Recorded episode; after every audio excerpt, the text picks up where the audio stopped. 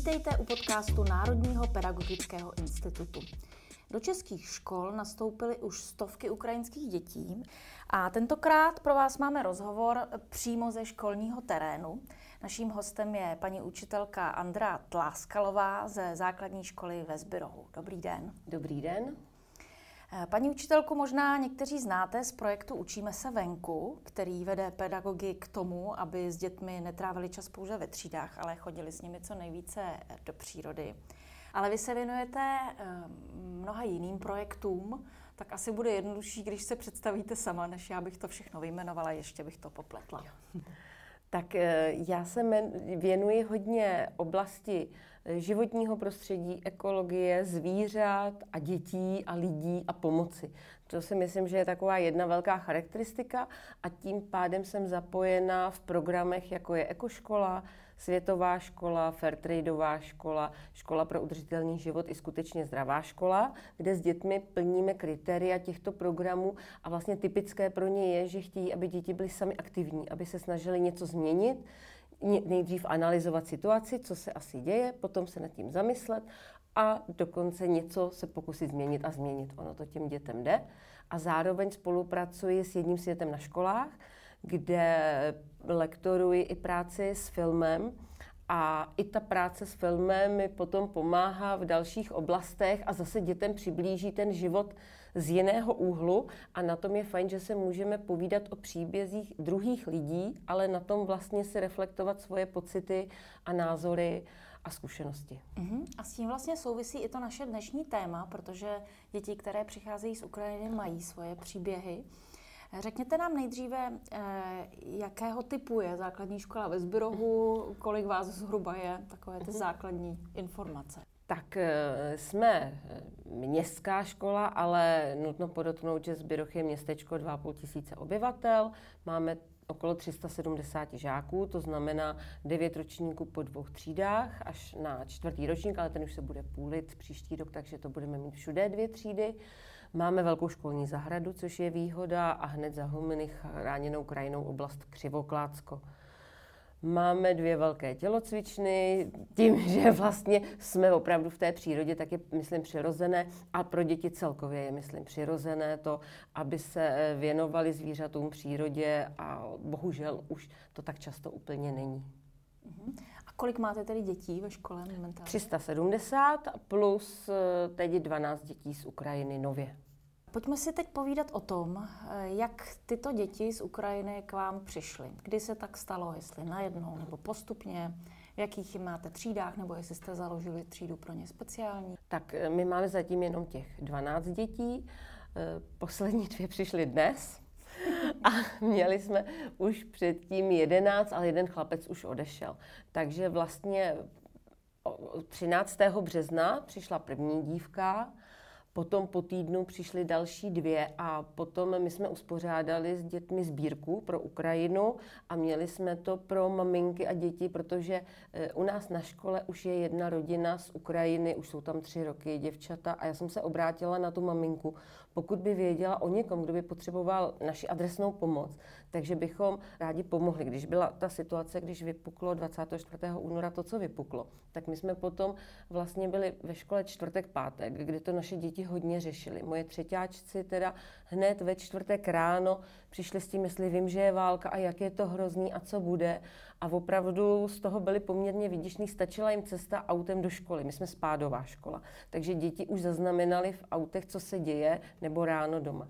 Ještě hůř na tom byli ale v pátek, kdy mi říkali, že mají hlavu plnou těch věcí, že se toho nemůžou zbavit. Jeden začal o Stalinovi třetíáček, jak je nechal vyhladovět, druhý začal, že se bojí atomové bomby tak jsme si s dětma povídali, nechala jsem je vymalovat, jestli chtějí, tak kluci malovali tanky, e, děvčata, jsem říkala klidně, jako, jak to zase bude, až to bude všechno v pořádku, jako opravdu, kdo co chcete. Jedna holčička měla potřebu namalovat Putinovi hodně vrásek. Takže každý to vzal nějak po svém, ale pak byl týden prázdnin. A když přišli po prázdninách, tak jsme uspořádali právě tu sbírku, protože už jsem od maminky věděla, že už se k nám chystá první holčička do druhé třídy a děti pomáhaly tady s tím. A potom vlastně mě oslovilo město, že slyšelo, že to pořádáme a že by chtěli vlastně udělat takové setkání těch lidí, kteří už tady jsou, abychom o sobě věděli, jako jak instituce, tak ty lidi. A po tom setkání byl takový trošku boom, že přišlo šest dětí najednou a potom za týden zase další dvě. Takže tak postupně máme vlastně teď čtyři děti v sedmé třídě, kde je asistentka a je tam 21 dětí dohromady, takže to není, není to tak hrozné. Potom máme v osmé třídě jednu holčinu a tam eh, si myslím, že až tak, jako není tam problém v rámci toho, že by nebyli zvyklí na školní režim. To tam proběhlo jako poměrně dobře a mají zájem. Až na jednoho smutnějšího chlapce, ale to, když byla třídní schůzka, která byla 14 dnů po tom, co bylo, tak jsme se maminky ptali, jako, že, že nám připadá smutný, jestli je všechno v pořádku, protože že ho nevíme, tak jsme se pokoušeli a ona říká, že je spokojený. Že chodí jako do školy a že takhle je vždycky, že je jako na mobilu a že prostě to tak máme brát. Ale jako úplně to jako v pořádku nám nepřijde, tak jako pořád to sledujeme, ale ty ostatní se jako velice dobře zapojili. A na prvním stupni, tak já mám chlapce ve třetí třídě, který e, jsem dostala informace, že se chtějí vrátit. A nejdřív myslel, že by třeba chtěl chodit jenom na dvě hodiny, ale chodí teda s námi a i se tak dobře zajel, že nás učí matematiku, jak se učí na Ukrajině. A celkově, když jako třeba skloňujeme, tak on to hned pochopí a ukazuje nám, jak to dělají na Ukrajině. Tak jako je to zajímavé, protože třeba i když písemně oni odčítají, tak jak my říkáme 6 a kolik je do 13, tak oni se nejdřív podívají, když je nahoře menší číslo, tak si tam udělají k němu šipku a napíšou desítku, jak on říká, 10. A je fakt, že ty děti to lepší vidí, protože ty moje jako dělávají takový to klasika 6 a ne do 13, ale 6 minus 3 je 3 a jsou spokojení, že to je. A když to tam vidí, tak si myslím, jako, že to těm dětem i docela pomohlo. Takže říkají, že matematiku učí klep. To jsou tak jako rádi. A pak máme čtyři děti v první třídě, kde je paní asistentka a tam je dohromady 22 dětí.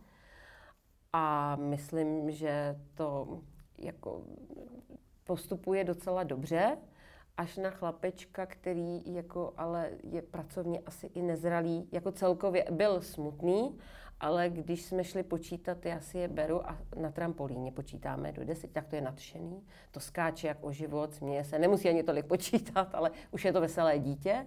Stejně tak, jako když jsem eh, tam byla suplovaté třídě a vzala jsem je ven, tak se tam hrabal v listí a byl, jako byly ty děti jako úplně nadšený, jako potřebují se uvolnit.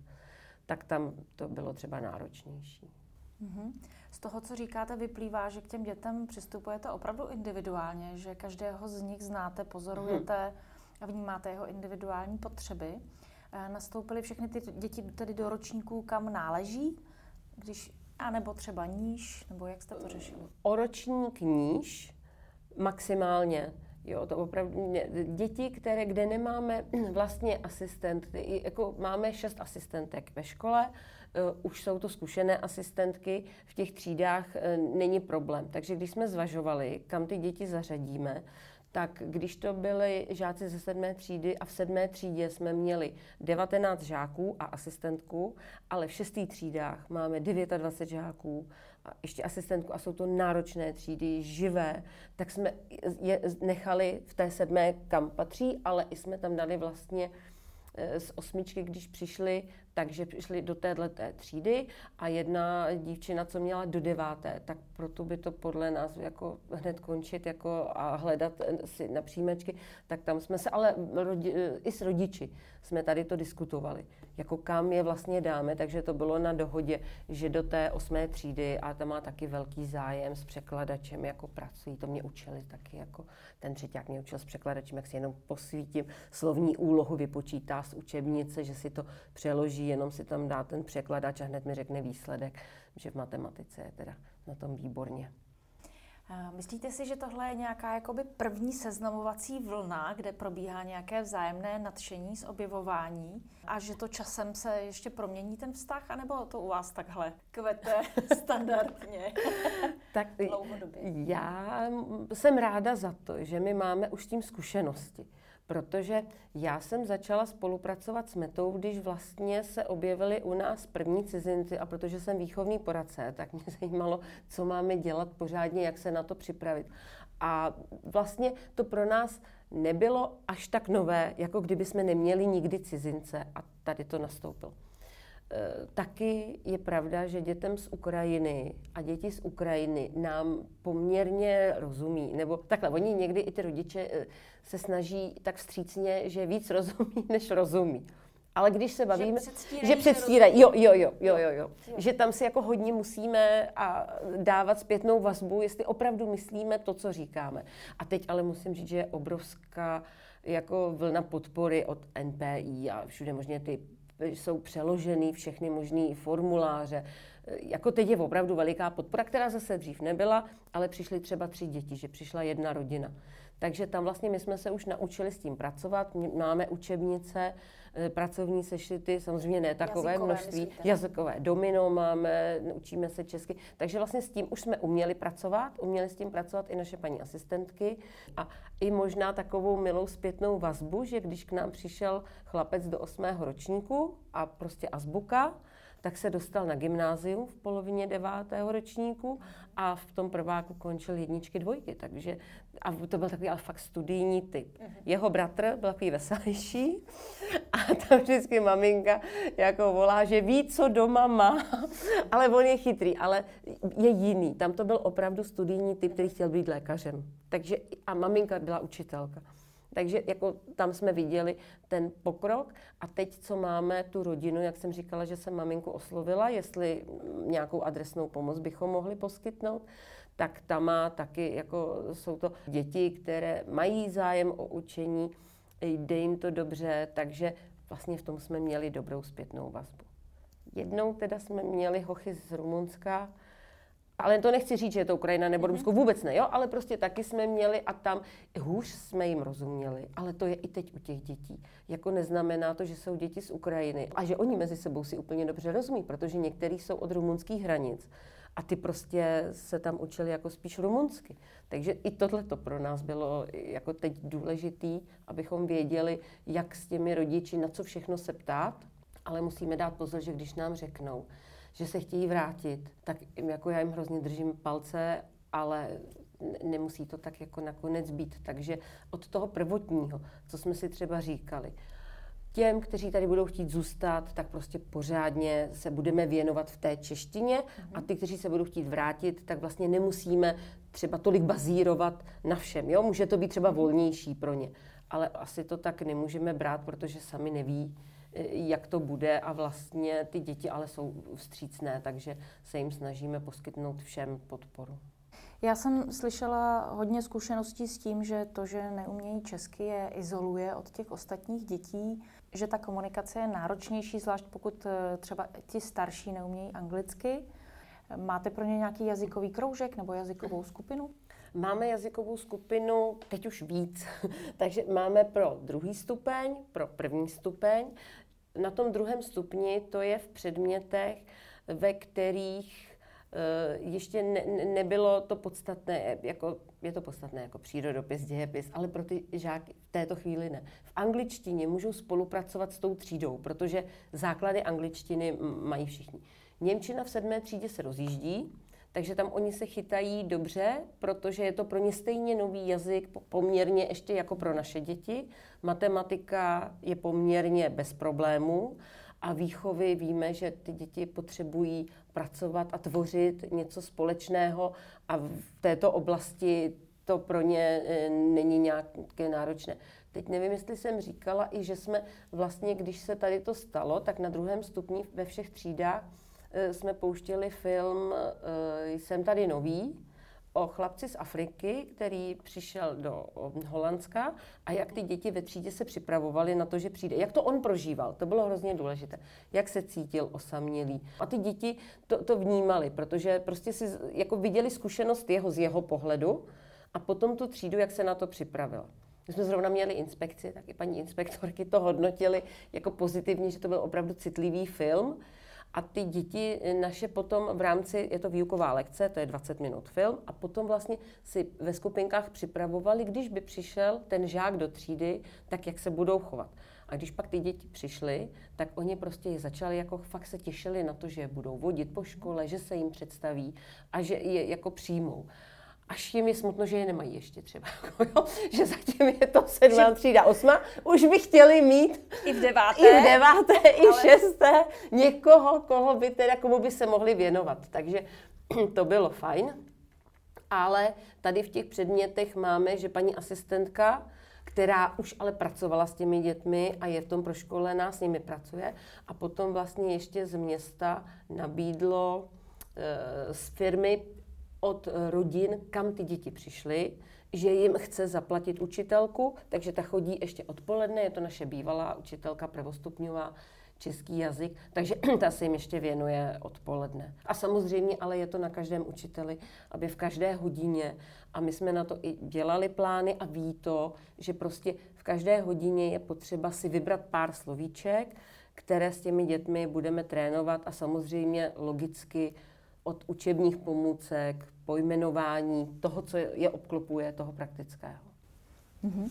Připomeňte ještě jednou název toho filmu, jestli můžu poprosit. Jsem tady nový a je to výuková lekce na portále Jeden svět na školách. Myslíte, že by bylo dobré si takový film pustit, když už ty děti jsou v té třídě integrovány?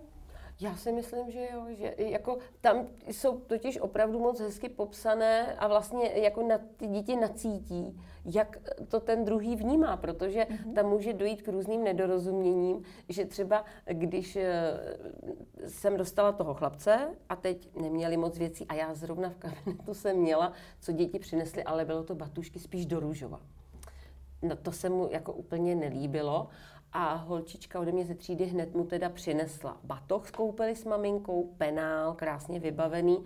A on vlastně tak jako na to koukal, tak jako to přijal, jakože, jakože ani, že by tam poděkování třeba nebylo. A byla to taková zvláštní situace, kdy jsem teda jako vysvětlovala i jemu, že my teda, když takhle něco dostaneme, tak říkáme teda děkuji, tak on potom poděkoval a vlastně i ty děti jsem musela, že, že to není jako, že by byl neslušný, ale že on sám vlastně jako neví, jak se je zachovat. v situaci, kterou ještě nezažil. nezažil. Přesně tak, ano, že nemůžeme neví. očekávat, hmm. že jako tak, jak my se učíme poděkovat, pozdravit a všechno tohle, že oni to hned budou jako praktikovat, že taky jako neví, jak v tu chvíli, taky mu to může být vlastně, taky se může cítit trapně, že on nemá ten batok, že nemá tohle a teď to od někoho někoho jako dostává zadarmo, mm. že on je takový, že my jsme teď psali příběhy k takovým hezkým kartám o kouzelné cestě a děti si vybrali kartu, o které měli napsat. A když je to hezký obrázek, tak oni nesmlouvají tři, pět vět, jak to většinou dělají, ale fakt jako začnou psát tři čtvrtě stránky a on si vybral kartu s bojovníkem a šla jsem okolo a to někdo říká, paní učitelko, on už píše třetí stranu a on se tam z toho vypisoval a jako měl potřebu tam toho hodně napsat, pak s překladačem, ještě nám to vlastně, i jsme ho nechali, aby nám to přečet v té ukrajinštině. A to bylo pro děti hrozně cené a já jsem si zase vzpomněla na to, když jsem byla na školení z Mety, kde jsme měli tři čtvrtě hodiny přednášku, myslím že v holandštině dokonce, jsme vůbec nerozuměli, i když tam byly obrázky, bylo to nějak o buňce, a to jsem původně ze zemědělství, takže tohle jsem jako trošku věděla. A já jsem se 10 minut snažila soustředit, abych věděla, o čem to je ta přednáška. Jo. Ale to jsem nepochopila, tak jsem to vzdala. A to mm. jsem dospěla a věděla jsem, že se budu učit jak s cizinci, tak jsem se fakt snažila. Ale bylo to hodně těžké. Bylo to pro mě tak těžké, že potom už prostě jsem to vypustila. A tohle jsme si zkusili s těmi dětmi, že když nám četl, a to přitom se nám zdá, že si už jako docela rozumíme, jo? že když víme, o čem mluvíme, tak, tak to opravdu nějak jako pochopíme. Ale když on nám četl jeho příběh v ukrajinštině, v ukrajinštině tak. Najednou děti pochopili, že nerozumí, nerozumí. a že takhle on se cítí celou Pořád, dobu. přesně tak. A že my jsme opravdu tu první stranu jsme se snažili. Jako, a pak byla druhá, třetí a my jsme vůbec nevěděli, o čem to je. Takže se potom domluvili, že on to hledal na překladači, to vedle to psal v češtině a vlastně potom si stoupli a on nám přečet kus a, a tak a on ale i poznával už, co přečet, tak vždycky ho zastavil, že teď už zase to už zase musí říct on v té ukrajinštině a potom dál. A byl to jako opravdu wow. zajímavý příběh. Mm. Takže tohle byla taky pro děti hrozně důležitá zkušenost, že taky si mysleli, že už je všechny pozná jménem. My máme cedulky a na to máme jména aby viděl, tak jsme si je pak schovali a schválně, kolik jako už zná dětí. Tak z těch 20, a já jsem ale dětem nejdřív řekla, že ví, že si pletu Máju a Natálku. To si prostě pletu od září. Oni mají podobné vlásky.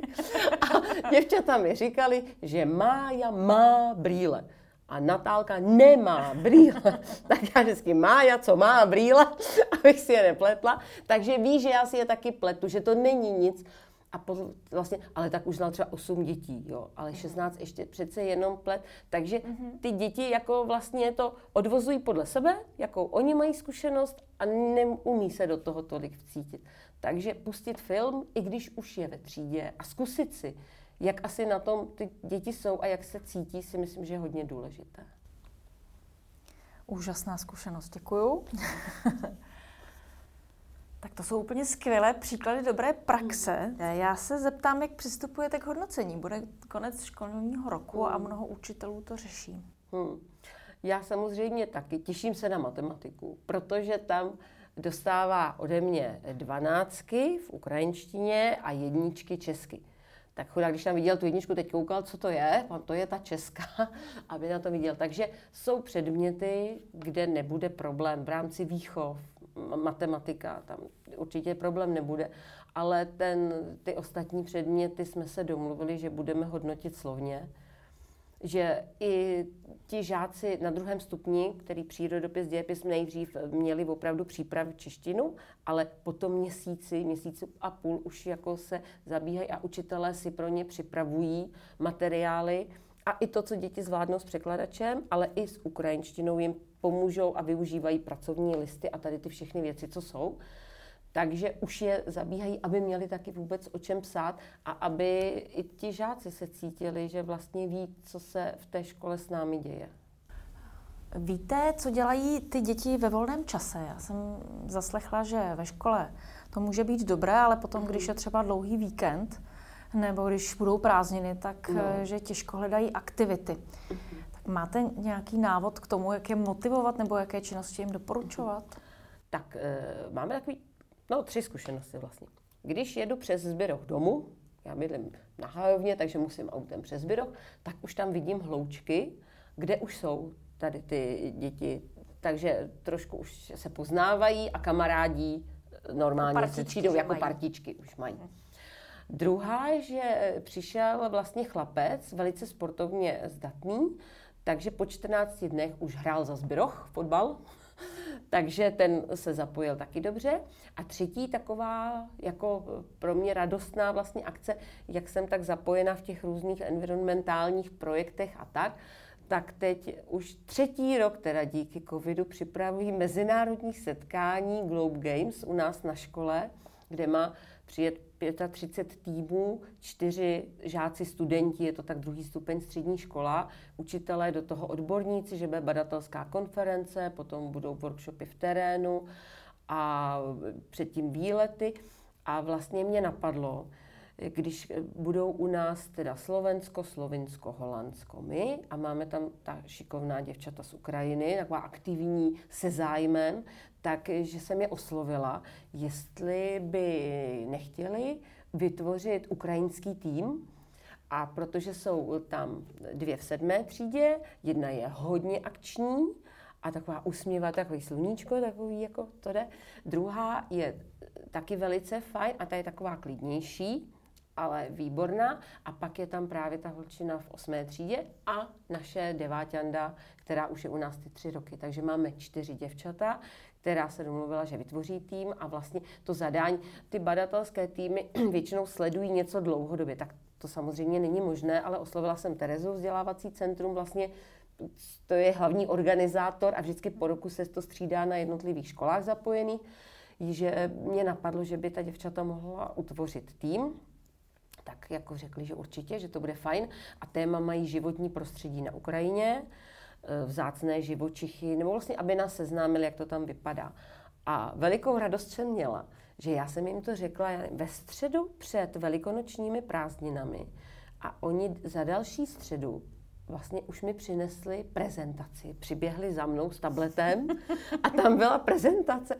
Tak pokud jsou děti takto aktivní, tak je to veliká paráda a dělá vám to určitě radost.